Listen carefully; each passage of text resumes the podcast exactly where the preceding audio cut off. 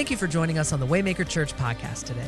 We hope this inspires you, builds your faith, and makes a way for the new and deeper with Jesus Christ in your life. Enjoy.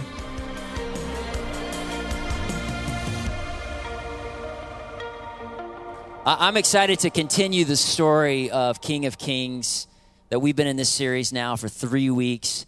And if you have been tracking with us, you know that Jesus came to redeem our life, but he also came to rule our life. He came to redeem our life. He came, the divine son, became the human Jesus, was born just like you and me, lived a human life with all of the ups and downs and the trials and the tribulations of a human life. He lived it perfectly, showing us the heart of God, died on a cross for the sins of all humankind, and three days later rose from the dead. And that's what we sang about and what we shouted about this morning. So can we do that one more time? Jesus is risen. He is the King of Kings. Can we celebrate that in this house today? Otherwise, we have no reason. You have no reason to be here. We should just be at Target shopping, right? But Jesus rose from the dead. And so we gather to say, he is our Redeemer. He is our rescuer. But not only that, Jesus unapologetically wants to rule our life. He says, I, I'm going to redeem you, but, but I also want to lead you. I want to be your king. I want to be your leader. I can lead your life better than you can. And if you will let me, if you will sacrifice and obey and walk with me and be my witnesses, man, I will show you a life that is not pain-free, but is purposeful in the pain. That doesn't necessarily lack suffering. In fact, he promises us that we will have times of suffering, but he will bring meaning and ministry in those things. Jesus came to redeem our life, but he also came to rule our life. And so if you're here this morning and you say, you know what, I'm interested in Jesus, I'm curious about Jesus, I want to say this: he wants to redeem everything about your life, all the brokenness, all those things that hurt, all those things that you've gone through, all the sins, all the sins that were committed by you and against you. He wants to redeem those things, and then he wants to be your king. Whew. And today, I want to give you an opportunity to step into that, but we'll get to that in just a second. First Peter We're going to look at First Peter chapter three, and then we're going to look at Matthew chapter two. First Peter chapter three, the apostle Peter is writing in his the latter part of his life to these churches in what we know today as modern Turkey. They are beginning to experience persecution because they believe and follow Jesus. They're losing their jobs. They're losing their friends. They're losing their family. People are like, oh, you're one of those weird Christians. Okay, you can't come to the party. And so what he does is he writes them this letter. And he says, let me help you walk through these things in your life. Let me remind you of the gospel. But he also says something about what Jesus asks of us. In fact, what he commands of us. Remember, he is not just our Redeemer. He's our ruler. He says this in, in First Peter chapter three, verse fifteen, but in your hearts, revere Christ as Lord. Make him the king of your life. And if you do so, always be prepared to give an answer for everyone who asks you to give the reason for the hope that you have, but do this with gentleness and respect. I want to talk about this today because you and I this week and the next week and the next week after that, we're going to be in Christmas parties at the office. We're going to be around the table with family and friends that maybe we only get together with once a year. And then after Christmas, we're going to be at a New Year's Eve party with some people. Some people that we know, maybe that we're acquaintances with, maybe that we know really, really well, and they're in our friend group. Friend group. But they not only are not believers and followers of Jesus, in some way they are actually hostile to it. Or maybe... Maybe somewhere in between.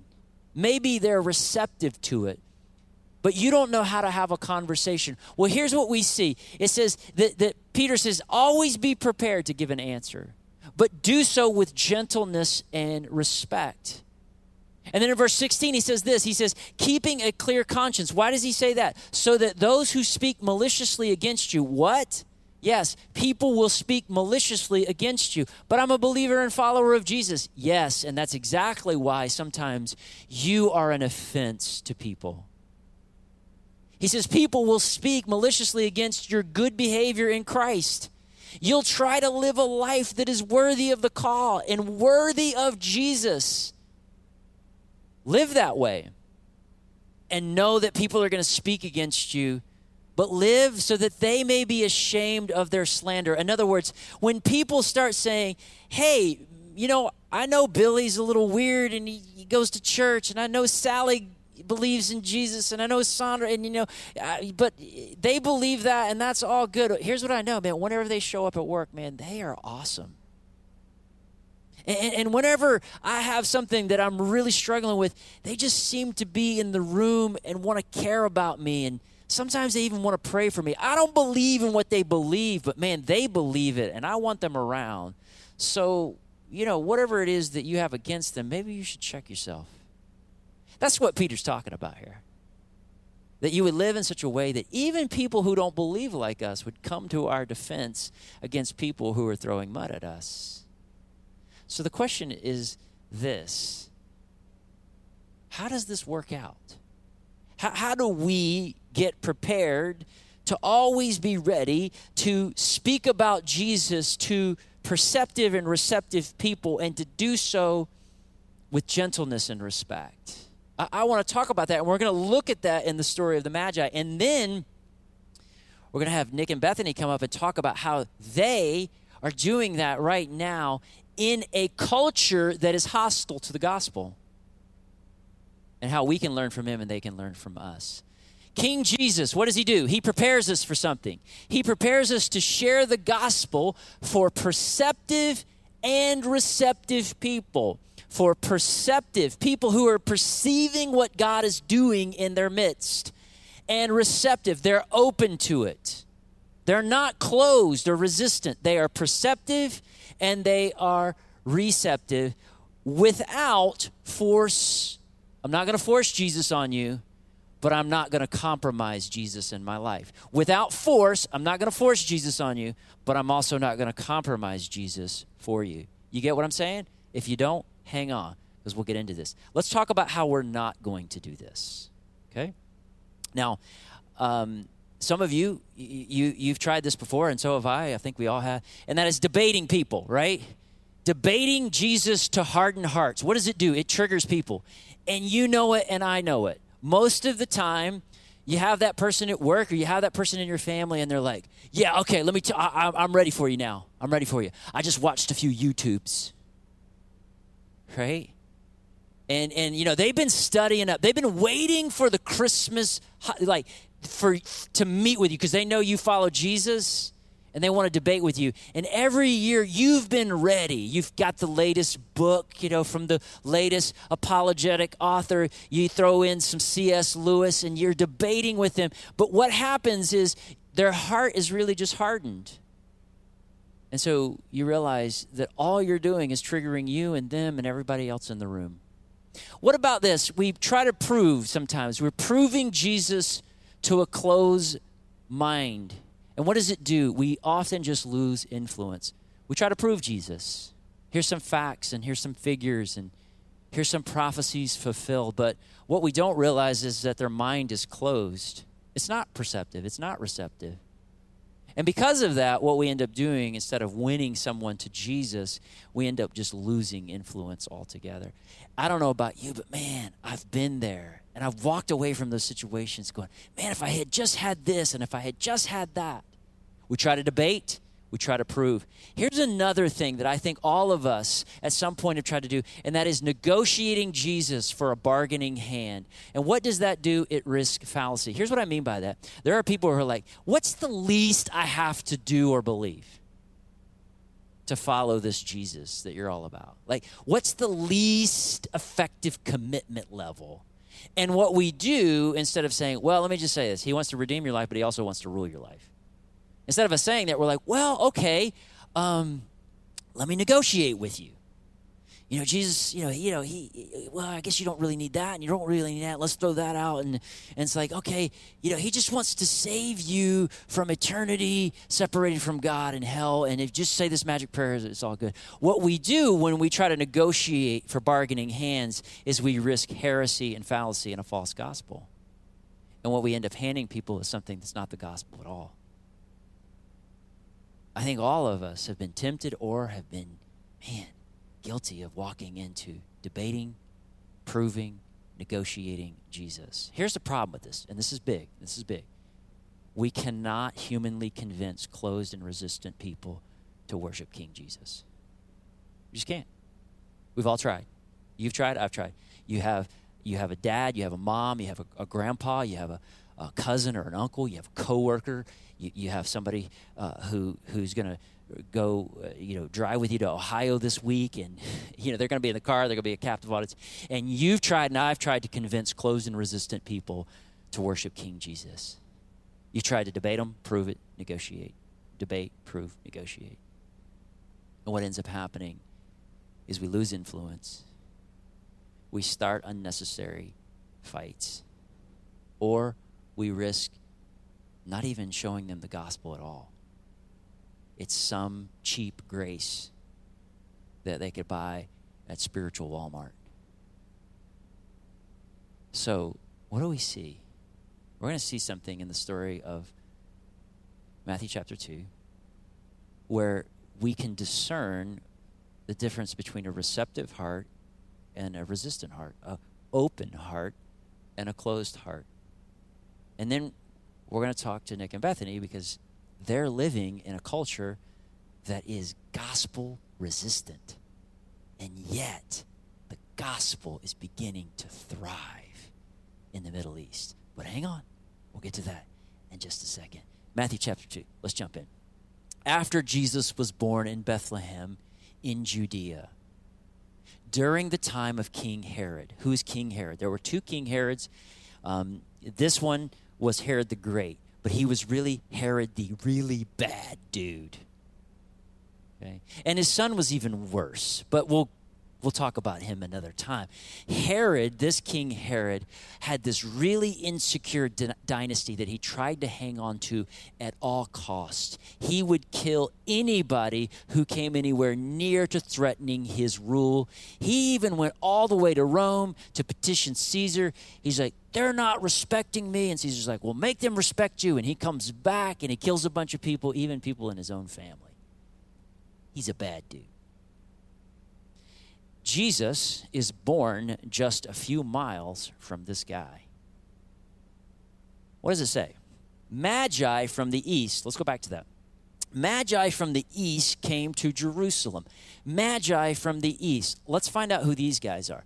Because the Christmas cards that we buy, they call these guys wise men. And that's the very Christmas card version of the wise men. You know, the men in the long robes and the, they're carrying the, the gold, the frankincense, and myrrh. Here's who the Magi are. They're from the area known today as Iran, which is ancient Persia. They were stargazers. They were witches and warlocks, y'all. And I'm not being facetious. These guys worshipped pagan gods. All of a sudden, though, this group of magi are looking out at the stars, and either through dreams and visions and revelations from the one true God, they know that whatever prophecies they have compiled from the Jewish scriptures and then the stars, that they see a supernova that is leading them, and they go, there's something we need to go to in Jerusalem. There is someone, there is a king we need to meet and worship in Jerusalem. And so these pagan men who worship pagan gods come to the holy city of Jerusalem. And what do they do? It says next, and ask, where is the one who's been born king of the Jews? Who did they ask? Herod, who says he's the king of the Jews. This is not good. We saw his star. Whose star? His star, when it rose, and have come to what? To worship him. We don't want to be unclear about who we've come to see and what we've come to do. We've come to see the one born King of the Jews. Pagan kings show up in the holy city of Jerusalem to see the one born King of the Jews, to worship him, and nobody knows but them. Hmm. Now, here's what we have to know about the rule of the kingdom of God. God lights up his kingdom for people who are ready to receive his divine love and leadership. Right now, in your circle of influence and mine, God is lighting up his kingdom for somebody you know. You don't have to debate him. You don't have to prove Jesus. You don't have to negotiate him, negotiate him down to the least common commitment. They are perceptive of what he is doing, and they are receptive to the gospel of Jesus Christ. And you know what? I bet your life is one of the chief stars that's leading them to Jesus. I don't, I don't want to miss that. I bet your life, your life, your consistency, not your perfect life, but your consistent and faithful life following Jesus, interceding for their behalf, crying out to the Lord for their salvation. All of a sudden, what is happening? God is lighting up his kingdom, and they are ready to receive his love and leadership. Discerning openness. Jesus-ready people will notice and follow signs of his redemption and rule. Let me tell you what it sounds like. Hey, are you doing anything uh, December twenty-third or December twenty-fourth? You want to come to my church for Christmas? Yeah. Okay. Cool, yeah. That sounds cool. Something like that. Or as my friend did a couple weeks ago, we were at a restaurant in He says, hey, we're getting ready to, to pray over our meal. Is there anything, he says to the server, that you want us to pray for you about? And she says, peace. Pray for peace. And then she sort of backs away. Like, whatever you're about to do, I don't want anything to do, but here you go, peace. At best, and we're going to hear this from the Copes, that was a yellow light, right? twenty-four hours later, I thought, you know, I'm going to try this too. So I was at a restaurant, and I was with a friend, and, and the, the server comes over, and I say, hey, we're getting ready to pray for our meal. Is there anything that we could pray for you? And she says, you could pray for my family. And she goes and unpacks some things that's going on in her family. And, and I said, okay, great. And she says, can I pray with you guys? You see, that's a green light. That's somebody who is perceptive and receptive to the lights that God has turned on. Those people are getting ready to show up in the next two and a half weeks of your life. And if you don't think so, start praying it right now. Start praying it right now. These men were pagans, worshiping pagan gods from the east, and they come to the very city where God's prophets, his priests and his poets and his kings have ruled. And nobody but the pagans want to know where Jesus is. Hmm. When King Herod heard, what happens? When King Herod heard this, he was disturbed, and all Jerusalem with him. He was disturbed. He was disturbed, y'all. Verse four. When he had called together all the people's chiefs, priests, chief priests and teachers of the law, he asked them where the Messiah was to be born. And they go on to, to unpack some prophecies. So get this again, that the, the religious establishment and the ruling system have no idea at this point that Jesus has been born. And right there, miles away, the King of Kings and Lord of Lords lies in a manger, or is at home with his mother and father. Wow, wow. In Bethlehem, in Judea, they replied. Discerning resistance.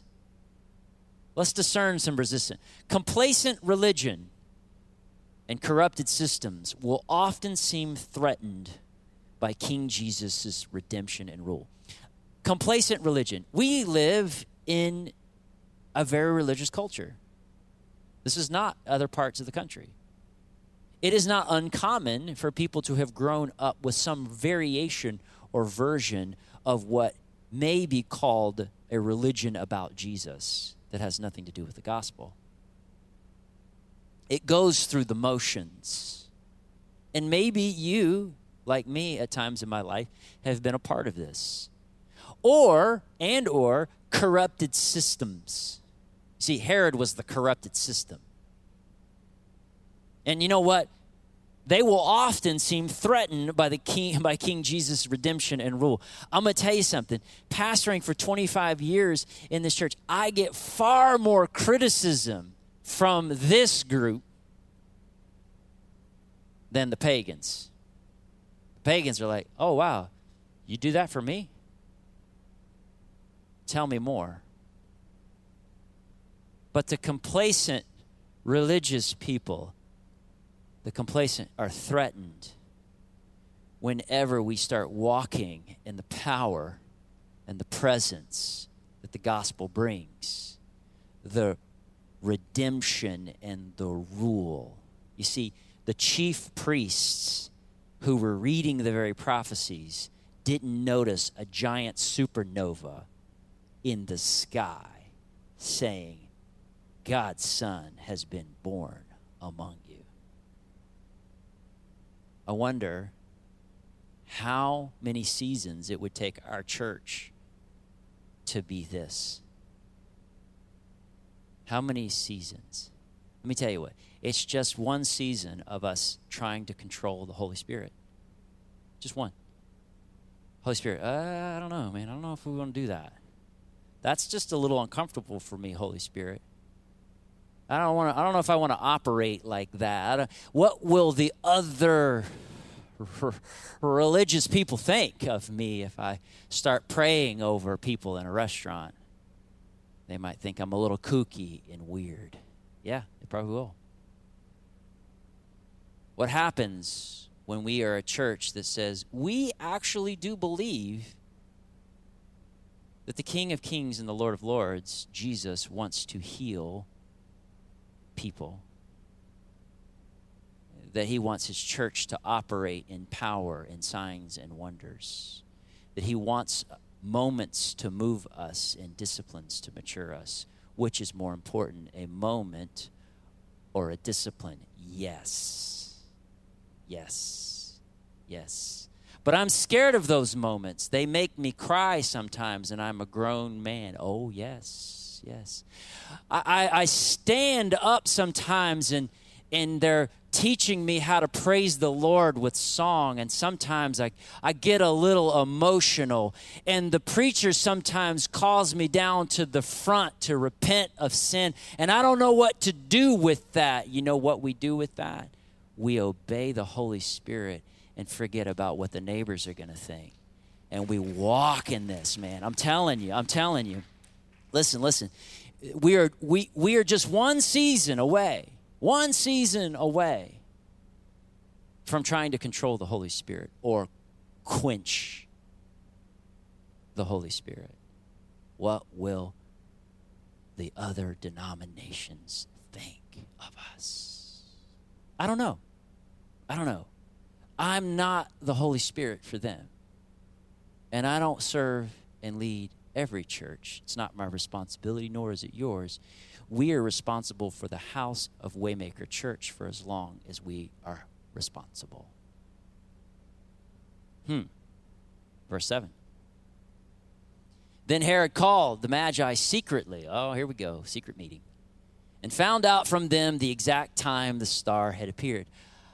He sent them to Bethlehem and said, go and search carefully for the child. As soon as you find him, report to me so that I too, hmm, that I too may go and worship him, that I too may go kill him, I mean worship him. Did, did I say that out loud? Hmm. Hmm. Discerning resistance to King Jesus. The complacent and corrupt seek to destroy King Jesus' redemption and rule. Man, we live in some strange times, don't we? We see it shifting, right? We see things shifting. We see what maybe our parents and grandparents grew up, the North American culture that we that they grew up in is, is different than, than today. We see political and social divisiveness at a fever pitch. The most streamed movie trailer of the last weekend was Civil War, which is a present-future dystopia where America goes to civil war once again in modern times. Huh, I wonder why so many people were interested in that. We see a statue of Satan outside of a Midwestern courthouse. We see the report that the owners and operators of Pornhub let their scheme out into the open, that they're not just trying to rake in billions of dollars from, quote, adult entertainment. They actually want to shift the culture and confuse the sexes. They want men to desire other things. Whew. Man, oh, man. We live in some dynamic times, and some of us would be tempted to be afraid and fearful. Oh no, the the the culture that my parents and grandparents grew in grew up in is shifting and changing. What does that mean for us? Here's what it means for us. Always be ready to give an account for the hope that is in you in Jesus Christ, and do so with gentleness and respect. It's the same. It's the same. After this, it says, they had heard the king. They went on their way, and the star they had seen when it rose went ahead of them. It stopped over the place where the child was. When they saw the star, they were overjoyed. Verse eleven. On coming to the house, they saw the child with his mother Mary, and they bowed down and worshiped him. They bowed down and worshiped him. These were men worshiping pagan gods who had dreams and visions and scraps of prophecies from Jewish uh, scriptures and followed a star hundreds, maybe thousands of miles to this place where a star showed them this child, and they bowed and worshiped him. These were not the complacent and the corrupt of the day. Then they opened their treasures and presented him gifts of gold, frankincense, and myrrh. And we're talking expensive sacrifices. Discerning openness to King Jesus. How do we know if somebody's open to King Jesus? They worship and sacrifice to King Jesus, and they confirm his redemption and rule in their heart. If you want to know if someone has gone all in with King Jesus, look at their worship and their sacrifice. Jesus says you cannot serve two masters. You'll hate the one and love the other. Jesus wants our adoration and our affection. He's unapologetic about saying, if you don't shout, the rocks will. If you don't sing out, whew, man. And I think you and I know that there is something about sacrifice and saying, Jesus, my time, my energy, my resources, none of it is mine. It's all yours. You can have it all. You can have it all. Just like these, these magi coming into the room and saying, we bow and worship and we sacrifice, we give to you. And having been warned, listen to this, having been warned in a dream not to go back to Herod, they were warned in a dream. God yet again gave them visions and dreams. They returned to their country by another route. They returned to their country another route. They came one way and they left another. They came through one corrupt king, but they bowed and worshiped a true king. Oh, come on. And what would happen if there was a church that figuratively or maybe literally, God puts a star above, and anyone who is perceptive and receptive to God's rule, they would say, I came here and I saw King Jesus among these people. He has redeemed them and he rules over them, and I want to worship him too. Come on. And I want to worship him too. And I want my I want to give my life. Listen, God downloads or uploads, however you want to look at it, dreams and visions to those who worship and sacrifice to King Jesus. He gets dreams and visions. And I believe that even today, some of you are going to have dreams and visions. I'm going to ask Nick and Bethany if they'll come join me up here. Um, Nick and Bethany Cope, they are our missionaries in the Middle East. And they're going to come up here and share with us some things that, that God has been doing. And, man, uh, just hearing what we heard in the in the first service was pretty powerful. Hey, thanks, guys. Yes. Have a seat. Have a Thank seat. You. Um, Good morning. There you go. There you go. Um, so tell us a little bit about um, how what we're talking about really interplays with what you guys are doing in the Middle East right now. Yeah, for sure. Good morning. It's so good to be back. Um, our heart, really, being in the Middle East, is to keep our hands open. God, what is it you're doing? Where is it you're working? Um, our goal is to see the kingdom spread, to see disciples being made, churches being planted. And so it's having that posture of let's share the gospel wherever we go and look for those people. Who are the hardened hearts? But who are those ones who are receptive, perceptive, who are maybe they don't even know it, but they're searching. Um, and there's a few different ways we kind of go about that. Um, maybe share a little bit. Yeah, one of the... I think you're, I think you're, oh. There it is. Oh, one of the things that, thank you. Talk louder. One of the things that we always say is that we're looking for uh, persons of peace or homes of peace. And so we look for people who are open to us, that welcome us in, and are open to the message, that are open to listening to what God um God, what God's word says, and that are willing to open their relationships, that want to invite others into that. And then, yeah. Yeah, so as you were kind of mentioning in the, in the uh, service, we kind of go by these red light, green light, yellow lights, kind of like a stoplight. Most people are like this. You can kind of fit them in that grid. You've got the red lights. A lot of times they're pretty obvious. You know, in our in our uh, you know area, you might have a Muslim hardliner. You know, the big big beard. You know, the robe, the whole get up, and uh, not too pleasant to be around. You start to share, and you know, you kind of get the door. So that's pretty obvious. All right, good luck. You know, God bless you, bro. Love you. You know, maybe we'll come back uh, next decade and you know share the gospel again. Um, then you get the red light or the the yellow lights, and those people.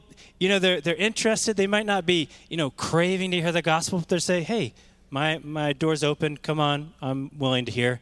And then you have the green lights where they're saying, yes, please share more. I've been, many of them even saying, I've been wanting to hear about this for a long time.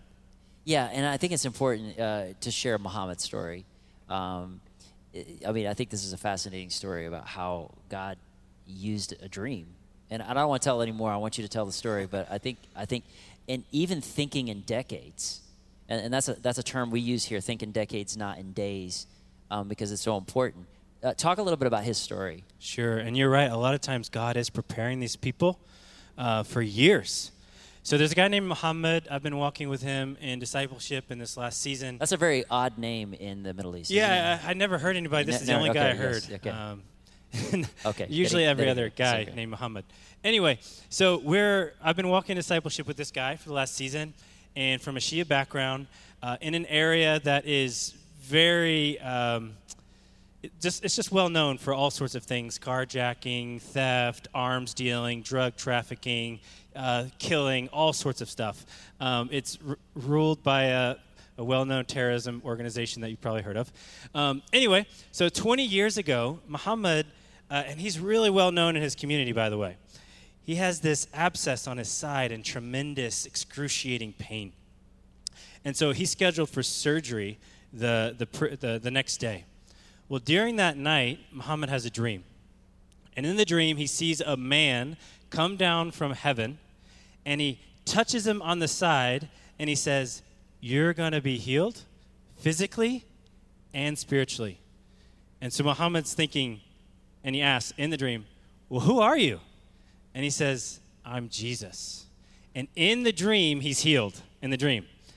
But the next morning he wakes up, this abscess is totally gone. He's pain-free and completely yeah, healed. So, yeah. That's so, yeah, that's powerful.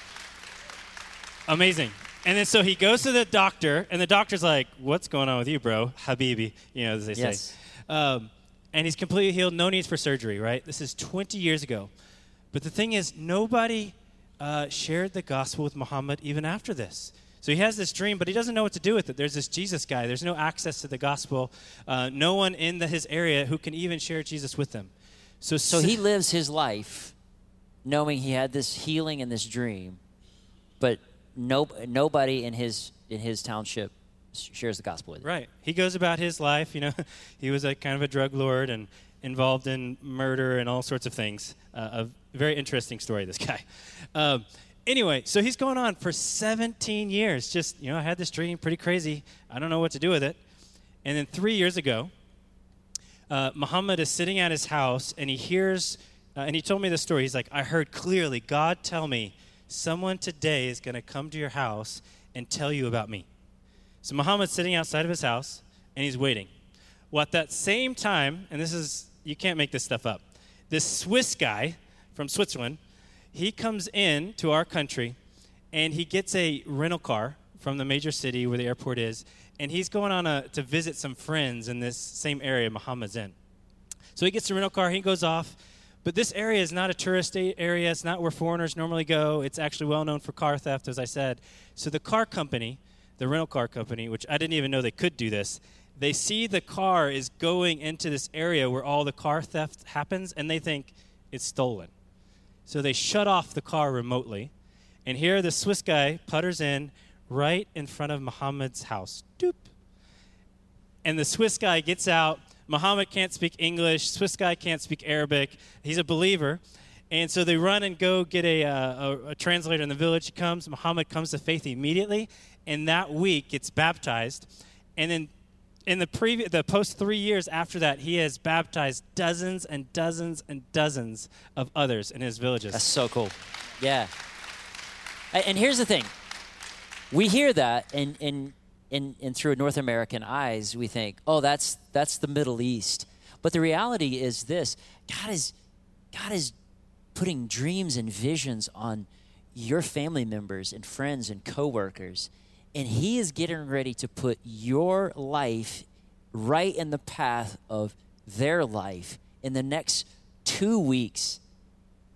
And you will be ready, just like this, this guy was ready to just say, okay, I'm going to share the gospel with you. And I love that because it's the context not of some foreign place. It's the context of the kingdom of God right here and right now. That's powerful. Um, talk about, uh, Bethany, if you would, just how you're seeing the gospel through through the church even, um, how, how it's beginning to spread in the Middle East, especially where you guys are. Yeah, we see, I mean, an openness and a like receptiveness to the gospel that we haven't seen before. And obviously there's still a lot of hardened hearts, but we have seen that even through um, war and through even the current situation and just people... Um, It's suffering, really, that they are opening to the gospel. And we have seen the Lord work in those ways and that he is using these hardships. Um, even Nick was sharing in the first service about in Syria. We have lots of friends that were workers in Syria before the war, and they could maybe count on one hand the number of believers. But since the war and since the things that have happened, they have come into other countries, and they've, there's been an openness to the gospel through their suffering. Hundreds of thousands of Syrians are now in the kingdom. It's unprecedented what that's has powerful. Happened. Yeah, that's powerful. Well, and, and I'll add to that, even in the current situation, and there's lots of thinking, right, about what's going on with Israel and Hamas.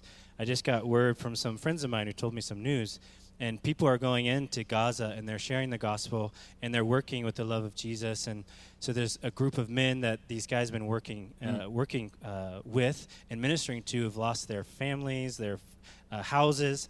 And in one night, just I think this was a couple weeks ago, after these, these people were sharing the love of Christ, in one night, two hundred men had the exact same dream of Jesus. Wow. In Gaza. This is in Gaza. This yeah. is in Gaza. Yeah. And they, they go to this guy the next day, and they all say, look, we had the same dream about Jesus. What do we do? And so, boom, gospel. And so you're seeing lots of people even in Gaza coming to faith. Yeah, wow. Yeah, I, it's it's interesting how God will use anything, anything, because preaching the word, you can't do it necessarily on the streets there. So God's like, okay, I'll preach in, in the imaginations and the minds of sleeping men. That's that's how much God is on the move. I mean, that he would explode a star in the atmosphere two thousand years ago so that pagan men would find King Jesus, and that he would send uh, to two hundred men in Gaza right now that is at the attention of the world. And there's a man there ready to say, Jesus Christ is the Son of the living God. He is the King of Kings. Wow. That's powerful. That's powerful. Um, let's talk about that for a second. How do you as a Christian, right there in the hub of all of that, how do you, you, you work with Arabs, you work with Jews, uh, and, you know, all the people sort of in, in the mix of all that. How do you, how do you, I guess, wrestle that out yourself? And then how do you minister in the midst of that? Yeah, I mean, it's tricky. Uh, and like Bethany was saying, we've seen God works. He works in the hardship and the suffering. And so rather than saying, oh, man, this is hard, let's, you know, throw a pity party or something, which sometimes you do want to do, um, you think, what is God doing? Where is he moving? Who's he working with? And you're often seeing in these types of situations, people are looking up. It's in these hard uh, situations of war and terror and trauma that people are looking up. And so it gives us the opportunity, when we're ready for it, to share the gospel with them. And so we're trying to, as best as we can, have our hands open. What is it you're doing? And then I always use this kind of army tool, bu- tool, tool belt analogy of how can I be prepared uh, to share the love of Christ? Not only, uh, yes, of course, with my actions, but also with my words. How am I proclaiming the gospel? Whether it's through my testimony, whether it's through stories of Jesus and stories of hope, uh, whether it's through a full gospel presentation, uh, gospel presentation or whatnot. And so we're just trying to look for those opportunities. And then when we get them, seize them, you know? I think also for me, it's tricky. I'm just going to be really honest. It's really tricky. It's tricky to be an American right now where we live. Um, but ultimately rem- remembering that my citizenship is in heaven, right? That that is where our ultimate citizenship lies. And seeing there are image bearers on all sides of this. There are image bearers who don't know Jesus on all sides of it. Um, and that's something that we've tried a lot to focus on, and how can we pray and love and pray the kingdom in to these really broken places right now. Mm, so good. Go ahead. Yeah, it's certainly tragic what's happening from all sides, but we know, like he did in the war in Syria, we know God's up to something. And so we're just trying to come alongside that and say, God, what are you doing? And no matter what, I'm going to love these people.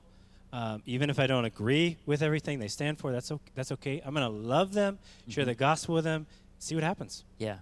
Well, and I, I think it, it's not a mistake that God chose pagan uh, Magi, you know, to, to to show us what happens when somebody instantly worships and sacrifices to King Jesus. And, of course, they didn't know that he was the third person of the Trinity at the time. All they knew was that he was the Messiah. And they and they're like, okay, here we go. This is what we, we need to do. And and I would just say, you know, as sort of, we're, we're gonna, we want to pray for you guys and pray over you guys. But here you are back in the States, and here you are in the church where you guys were in college, and, you know, where you guys, I don't, did you guys meet at college or did you meet? Yeah, okay. Um, right down the road. Yes, and and you're here, and what would you impart to people who are going to, maybe they're not even praying for lost people in their life. You know, maybe, maybe they're just like, they're just, uh, you know what, I I, I, I don't want to debate, I don't want to prove, I don't want to negotiate, so I'm just not going to do anything. Or somebody who may be trying to debate, prove, and, and negotiate Jesus. What would you say to anybody here who's somewhere in the in those in those places? Um, it's not a mistake where you are, wherever God put you, in your family, in your work, in your community, your neighbors. He has put you there specifically, and I believe with my whole heart that he wants to use you there. and that he has great plans for you, and that you get to be light in darkness. And I think that there can be this like idea of like, oh, well, we're in Lynchburg, somebody will share with them. But you don't know that. Maybe you are the person that God has put in their life to pray for them, to love them, to share with them. So yeah, I would just challenge you to um, open hands, open heart, and just like, even just spending time in prayer, listening. Lord, who is it that you have put me specifically in their life for? And how can I love and serve and pray for them and share with them? Yeah, that's good. I'm going to ask Waymaker Worship if they'll they'll come out, because we're going to respond and we're going to pray for you guys. But Nick, any parting words, uh, you know, for for our church? Yeah, the one thing that comes to my mind is a guy like Muhammad. He's sitting there for seventeen years. God had been working in his heart, and no one shared with him. And I, I can only imagine in Lynchburg, Forest, around these, re- there's people like that. They might not have had some crazy dream and healing or whatnot, but they're around you. They're in your uh, families. They're in your places of work. Um, and it just, and you don't have to be some expert sharer of the gospel. We're not, you know. Um, but what does it look like just to love on them? Just to see and be aware of them around you. And there's only one way to find out if they're going to be receptive, and that's to love on them and share with them. And it doesn't have to be a pound it in their face, but a, a loving, let me tell you what God has done in my life. And oftentimes people will lean into that. And I, and I believe God will do that here too. Thank you so much for joining us. And a special thank you to those who give to Waymaker Church. It is because of you that our ministry is possible. Visit waymaker dot church to give now. And if you enjoyed today's podcast, be sure to subscribe. You can also share it with your friends and family. Thanks again for listening. Now go make a way.